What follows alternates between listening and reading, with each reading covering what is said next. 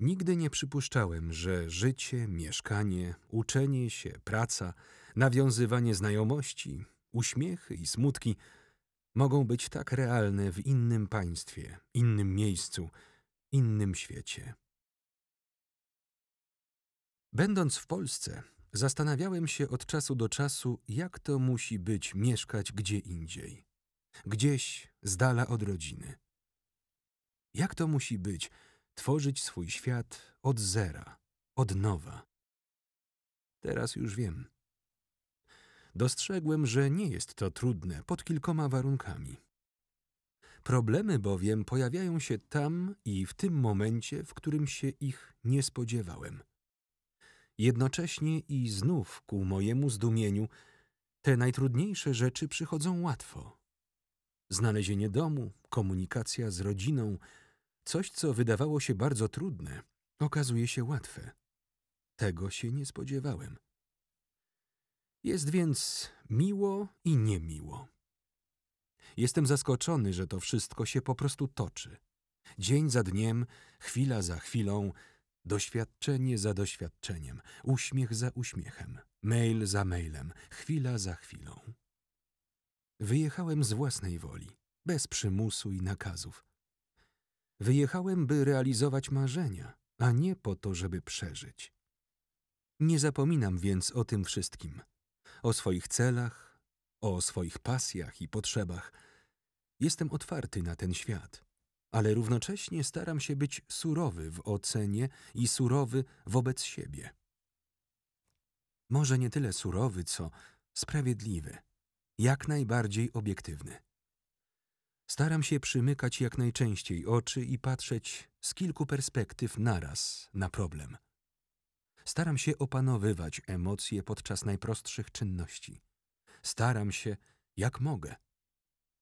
Może kiedyś będę umiał panować emocjonalnie nad prawie całą niespodziewaną sytuacją. Mam jednak pewność, że nie tracę mojego czasu. Mam pewność, że tutaj uczę się zachowań, uczę się siebie mam nadzieję wrócić inny. Trochę spokojniejszy, nie poważniejszy, nie smutniejszy, ale dojrzalszy. Mam nadzieję, że ten wyjazd uczy mnie podstaw komunikacji. Uczy mnie wyrażania własnych uczuć i potrzeb. Uczy mnie także samotności, ale również jak nie popaść w paranoję, gdy jest się samemu. Teraz już doceniam ten spokój, ciszę. Nauczyłem się z samotności korzystać, a nie być jej zakładnikiem. Teraz umiem zaplanować sobie dzień tak, aby nie mieć poczucia straconego czasu. Smutno jednak jest czasem tak siedzieć i pisać samemu. Chciałbym na moment zobaczyć rodziców, braci, przyjaciół. Już niedługo. To dziwne rozdarcie towarzyszy mi od jakiegoś czasu. Z jednej strony tęsknię, z drugiej strony dobrze mi tu. I tak naprawdę to nie chciałbym wyjeżdżać. Na szczęście i nieszczęście jeszcze pięć tygodni. Pięć tygodni ciężkiej pracy. Jednocześnie pracy, którą bardzo lubię. Dzisiejszy dzień dał mi dużo do myślenia. Obudził mnie z jakiejś delikatnej drzemki. Zauważyłem, że wreszcie mogę sterować sytuacją. Że pewne spotkanie zostało zorganizowane na moją prośbę, że nikt się nie spóźnił. Ludzie byli jacyś inni, milsi, wyrozumialsi, skoncentrowani i bardziej mnie szanowali. Ja byłem konkretny i wszystko poszło zgodnie z moim planem. Dziś po raz pierwszy w pełni zaplanowałem dzień mojej pracy. Ustawiłem wszystkie projekty w wygodnej i odpowiadającej mi kolejności. Wreszcie udało mi się uzyskać upragnioną nić porozumienia z Northwest Center for Learning and Development. Wreszcie zrozumiałem ich sposób zarządzania i dotarło do mnie, jak niesłychanie różne mogą być firmy mieszczące się na tej samej ulicy zaledwie 25 kroków od siebie. Nawiasem mówiąc, to nie wspominałem nigdy o tym, co tu robię. Po pierwsze, siedzę w starym budynku, którego okna kończące się prawie na wysokości krawężnika wychodzą na Derry City Walls, czyli mury wybudowane pomiędzy 1613 a 1619. Tak kiedyś wyglądało Derry. Obmurowane miasto. Sam fakt tego widoku nieustannie nakazuje mi myśleć o Aresie i Garserze. Nieustannie i w pewnym sensie odruchowo odwracam głowę, kiedy słońce zmienia swoje położenie. Robię to dlatego, że mury zbudowane są z ciemnego kamienia i każdorazowe zapalenie się słońca odkrywa tę architekturę dla mnie zupełnie na nowo.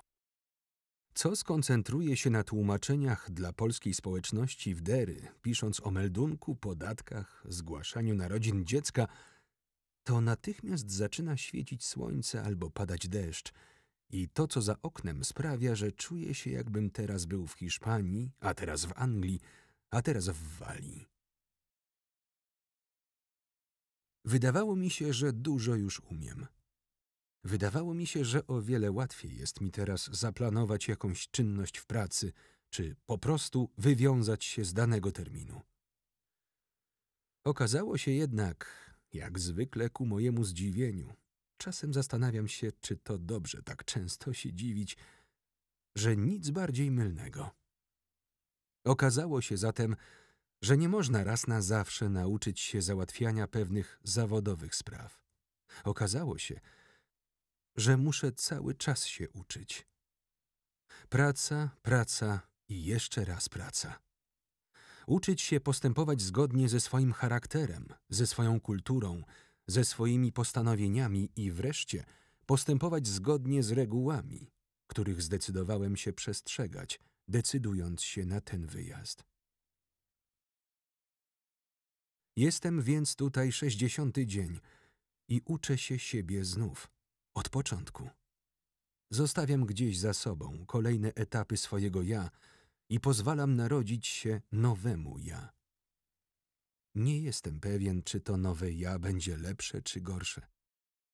Szybsze w decyzjach czy wolniejsze, bardziej celne w spostrzeżeniach czy jednak mniej. Jestem pewien, że nauczyłem się przymykać oczy i patrzeć zupełnie obiektywnie, przynajmniej podejmować próby takich spojrzeń na samego siebie. Nie jest to do końca możliwe, ale sama korekcja własnego ja na moim etapie wtajemniczenia jest mi potrzebna i wydaje mi się, że coraz lepiej sobie z nią radzę. Wydaje się, że im szybciej postrzegam, że coś jest nie tak, że mechanizm, który buduje wewnątrz siebie, jakoś nie do końca działa, tym lepiej. Wydaje się, że coraz częściej udaje mi się korygować pewne sytuacje, nawet czasem podczas ich trwania. Cieszę się więc niesamowicie, że tu jestem. Ale im bardziej się cieszę, tym bardziej pojawiają się we mnie jakieś ambiwalentne uczucia, związane z utęsknieniem czy samą potrzebą bycia w domu nawet przez moment. Kończę więc z tymi skrajnościami i zaczynam teraz myśleć konkretnie, rzeczowo, stanowczo i obiektywnie. Idę zatem spać. Dobranoc. Nigdy nie będę ornitologiem. Szkoda. Wiele razy podczas mojej jazdy w nieznane, nad Bałtyk czy w góry, zastanawiałem się, co to za rodzaj ptaków właśnie mijam. Co to za dziwoląg siedzi na tym drzewie? Ciekawe, czy te ptaki to migrują, czy tu zimują? Dlaczego ten miał taki biały ogon? Czy to był orzeł? Tu w Dery też jest kilka rodzajów ptaków. Nie rozróżniam ich jednak kompletnie. Wiem, że jeden rodzaj to mewy, a ten drugi to gołębie. Siedziałem dziś na ławce i zainteresowałem się ptasią populacją w Dery. Nie tylko ludzie lubią dzielić się na grupy i przydzielać sobie epitet inny. Te dwie grupy kompletnie ze sobą nie rozmawiały, nie współpracowały, nie wymieniały opinii. Nie mam pojęcia, dlaczego te gołębie są takie zakompleksione, dlaczego tak uciekają od spojrzeń mew.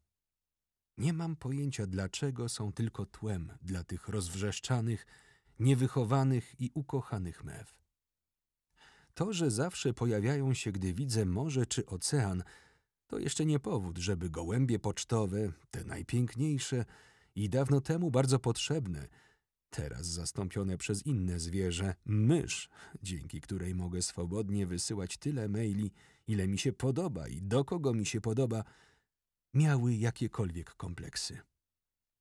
Gołębie skumulowały się w jednym miejscu, obok ławki, na której siedziałem. Mewy natomiast latały dzielnie nad rzeką Foyle, eksponując swoje wdzięki i niezłe umiejętności lotnicze. Gołębie chodziły w kółko jak głupie, patrząc się na siebie i udając, że widzą się pierwszy raz. Dwa gołębie nie ukrywały, że się znają. Rozmawiały jak najęte. Przekrzykiwały się nawzajem, gdakając na cały regulator. W pewnym momencie przebrała się miarka i ten większy gołąb po prostu odszedł. Nawet bez słowa przepraszam. Jeden gołąb był szczególnie zabawny, bo udawał, że nie żyje. Nie udała mu się jednak ta sztuczka. Został rozszyfrowany przez trzy, może dwu i półletnią dziewczynkę, która z impetem wpadła w centralny deptak gołębi i rozproszyła towarzystwo. Wyglądało to jak zbieranie kukiełek na sznurkach po nieudanym przedstawieniu. Wszystkie gołębie naraz, łącznie z tym, co udawał, że nie żyje, poderwały się do góry. Niektóre sznurki się zaplątały i gołębie odpowiadające właśnie tym niektórym sznurkom zderzyły się w powietrzu. Wszystko jednak skończyło się dobrze. Odleciały może dwadzieścia metrów dalej i znów zaczęły chodzić w kółko, a ten, co udawał, że nie żyje, wymyślił inną sztuczkę. Teraz był mewą i latał nad gołębią gromadą. Gdy dziewczynka postanowiła dołączyć do swoich rodziców, ludzi, w miejscu, gdzie przed chwilą odbywał się targ staroci dla gołębi, w którym brało udział około trzydziestu sztuk, w tym jeden bardzo śmieszny, ten nieżywy, zrobiło się pusto. Gołębie nie miały ochoty wracać, bo po co? Niespodziewanie jednak, ku mojemu zdziwieniu, przede mną pojawiła się pierwsza mewa. Nawiasem mówiąc, niezły byłby tytuł piosenki. Pierwsza mewa. Coś dla Stachurskiego albo Warius na Manksa. Pierwsza mewa zatupała swoimi szczupłymi nóżkami. Zbliżyła się do mnie i przez moment poczułem się jak gołąb. Teraz już wiem, dlaczego te gołębie są takie zestresowane. Mewy po prostu mają bardzo dużą pewność siebie. Podchodzą bez żadnych oporów. Pewnie dlatego, że umieją świetnie i szybko latać i zawsze mogą się błyskawicznie wycofać. Podeszła do mnie więc pani Mewa i spojrzała w oczy. Moje pierwsze skojarzenie w tym momencie konsternacji to paszport masz w szafce w drugiej szufladzie pod biurkiem, tak jakby co. Po chwili pojawiły się jednak koleżanki. Nie sądziłem, że wpadnę w oko tylu mewom naraz. Stały więc teraz wszystkie, dokładnie jedenaście sztuk, wpatrzone we mnie. No nic, pomyślałem. Stało się. Nie mam teraz wyboru. Muszę zaprezentować jakiś program artystyczny lub chociaż dać im coś do zjedzenia. Muszę coś zrobić. To przecież nie wypada. Ja reprezentuję Polskę. Wpadłem więc na pomysł zaśpiewania roty. Przypomniałem sobie jednak tego gołębia, co udawał zawał serca i zrezygnowałem z głupich żartów. Nigdy nic nie wiadomo. A jeśli na przykład jedna z mew to przybrany gołąb, który właśnie ma lecieć do Polski? Byłoby nieciekawie, gdyby informacje o mojej rocie przedostały się do wyższych szczebli, na przykład do populacji kaczek. Jestem więc przewidującym młodym człowiekiem. Nie miałem ani jedzenia, ani picia, ani przygotowanego występu artystycznego. Tupnąłem więc dwiema nogami naraz i nie było obok ani gołębia, ani bażanta, ani żadnej mewy. Mewom sznurki się nie poplątały. Wszystkie poleciały zgodnie, w jedną stronę. Morał z tego taki, że nawet siadając na ławce w dery, trzeba być zawsze przygotowanym do obrony własnej polskości. Nie, jest już za późno. Chciałem coś napisać, ale Naprawdę jest już za późno. Dobranoc. Zostały trzy tygodnie. Szybko teraz czas przemieszcza się na zegarkowych tarczach. Szybciej robi się ciemno, wolniej jasno. Częściej też spoglądam na kalendarz na moim telefonie komórkowym, gdzie skrupulatnie notuję wszystkie deadlines. Telefon komórkowy to przedziwna postać. Niby rzecz, a nie rzecz. Niby pomocny, a niepomocny. Niby skomplikowany, a nieskomplikowany. Wygodną ma funkcję moja Nokia. Jest pośredniczką. Nie jest to łatwa funkcja, szczególnie gdy tęskni się za najbliższymi, tak jak ja tęsknię. Dbam więc o mój telefon. Daję mu jeść i pić. Przetrę jej od czasu do czasu szkiełko, pokasuję stare i nieważne już SMSy. Zachowam te ważne, te najważniejsze. Taki telefon musi być potwornie rozdarty tam gdzieś głęboko w środku. Z jednej strony przekazać mogę, że kocham, że tęsknię, z drugiej jednak przekazać mogę, że coś złego się dzieje. Mogę usłyszeć coś niemiłego, mogę zapomnieć ją naładować i w najważniejszym momencie moja wiedza niewiedzą się staje. Moje oczekiwania rozczarowaniami, moje nadzieje nadal nadziejami. Czasem mogę ją zgubić, tak jak w Londynie. Wtedy poczułem, jakbym zgubił dwustu znajomych i dwóch przyjaciół. To jednak niesamowite, jak szybko da się skomponować nowy zestaw ludzi, zapisać przed momentem jeszcze czystą kartkę papieru. Zapisać ludźmi, charakterami, narodowościami. Wyszedłem z pubu na moment. Nie wiem, czy to za dużo alkoholu, czy potrzeba zobaczenia ludzi na zewnątrz, ale wyszedłem. Powodu nie znam. Wszystko jedno. Stoję oparty o drzwi wejściowe i widzę dosyć śmieszną sytuację. Jeden starszy człowiek, jakieś sześćdziesiąt kilka lat. Wokół niego grupka Hiszpanów i Hiszpanek. On, widzę gołym okiem, że Irlandczyk. Stoi i rozmawia po hiszpańsku. Ludzie się śmieją. On, dumny z siebie i trochę jakby nieobliczalny, patrzy to w lewo, to w prawo. Nagle nasze spojrzenia spotykają się. Patrzy na mnie, uśmiecha się. Nie wiem dlaczego i jaką siłą, ale przypominającą tę siłę, za pomocą której wyszedłem z pubu na zewnątrz, podchodzę w jego narożnik. Może dlatego, że przepiękna Hiszpanka patrzy raz na niego, raz na mnie. Nie wiem sam dlaczego. Podchodzę więc i zaczynam rozmowę od znanego mi Ola. On mi odpowiada. Chórkiem hiszpańskie dziewczęta odśpiewują Ola. Uśmiecham się. On nie. Pyta mnie po angielsku, skąd jesteś. Z Polski, odpowiadam. Co wiesz o Gombrowiczu, pyta. Mówi w moim języku. Zamieram ze zdziwienia. Czy to człowiek? Człowiek, myślę. Zbieram w głowie spojrzenia dopiero co przed momentem doświadczone. Zaskoczony jednak o pierwszej w nocy nie odpowiadam nic. On odwraca się ode mnie nie ostentacyjnie, ale wyraźnie. Odchodzę. Następnego dnia mam niesłychaną ochotę na zrobienie kilku zdjęć. Biorę więc mój aparat i zaczynam jak zwykle od zbliżeń przedmiotów, które mijam na co dzień. Mam na uszach słuchawki. Słucham muzyki i robię zdjęcia. Wierzę, że ma to jakiś sens. Że w jakiś tam sposób da się określić rytm zdjęcia, klikając w odpowiednim momencie piosenki.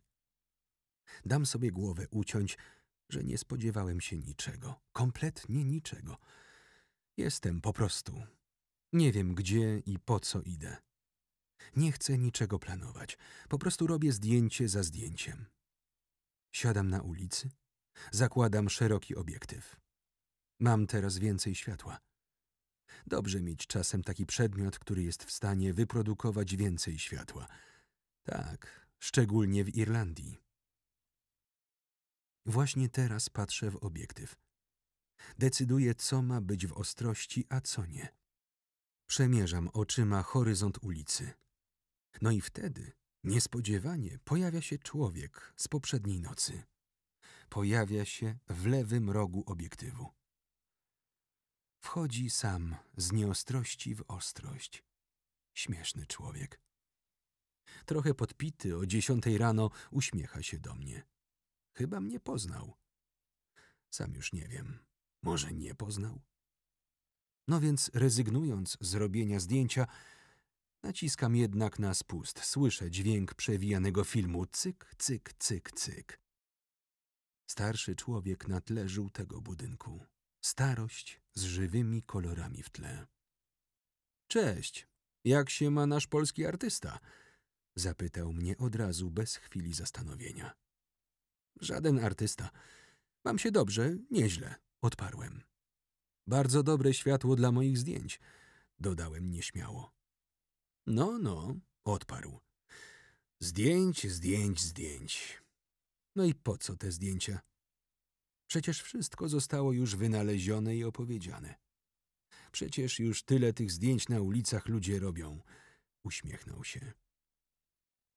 Wiedziałem, że w jakiś sposób mnie prowokuje. Nie dałem się jednak. Uśmiechnąłem się i odparłem z przekonaniem, że temat go zainteresuje.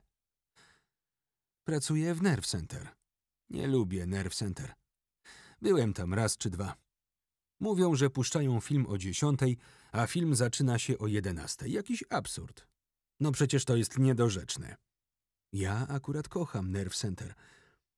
Aha, no tak, ale ja nie jestem odpowiedzialny za to, co się tam dzieje z organizacją. Dodałem tak, jakby ktoś mnie właśnie o to oskarżył. Pogadaliśmy jeszcze chwilę. Rozmowa była ciekawa i dość długa. Czułem, że to ciekawa postać. Hiszpański, polski, gombro, zdjęcia, światło, no i ten zbieg okoliczności. Ten impuls, żeby najpierw wyjść z pubu na zewnątrz, a później by przyjść akurat tutaj obok The Diamond i robić zdjęcia. Czy mnie coś prowadzi? Czy coś mnie nawiguje? Czy te decyzje w ogóle są moje? Muszę jeszcze raz przejrzeć zdjęcia, które tu zrobiłem. Muszę je wywołać tak szybko, jak to możliwe.